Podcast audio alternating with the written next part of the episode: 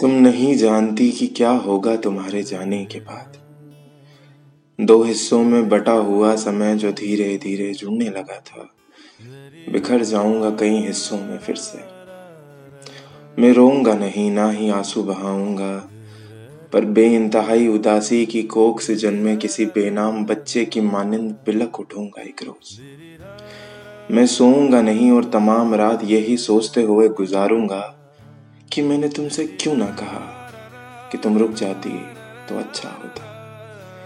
या ये कि मैं तुमसे क्यों ना कह पाया कि मुझे तुम्हारे खुले हुए बाल अच्छे नहीं लगते। या ये कि तुम इस दुनिया की सबसे अच्छी कॉफ़ी बनाती हो और इससे पहले कि मुझे लफ्जों से दुश्वारी हो, तुम ये जान लो कि तुम नहीं जानती कि तुम कितनी प्यारी हो। तुम नहीं जानती कि क्या होगा तुम्हारे जाने के बाद वो चकमक पत्थर जो तुमने सहेज के रखे हैं, मैं चटक जाऊँगा उन ही और मुझमें पड़ी दरारों से निकलेगी वो रोशनी जो तुम्हारे आने के बाद मुझमें समाई थी, और फिर होगा अंधेरा। और मैं बन जाऊँगा ऐसी एक रात जिसकी सुबह होने में सदियाँ गुजर जाएगी, और मैं बेबसी में नहीं कह पाऊँगा कि मुझे तुम्हारी याद बहुत आएगी। तुम नहीं जानती कि क्या होगा तुम्हारे जाने के बाद। मैं बतलाऊँगा तुम्हें कि क्यों मैंने तुम्हारे साथ नहीं ली तस्वीर कोई।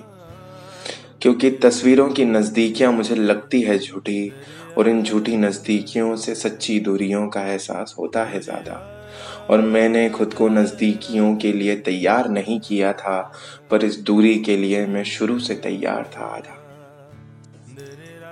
तुम नहीं जानती कि क्या होगा तुम्हारे जाने के बाद।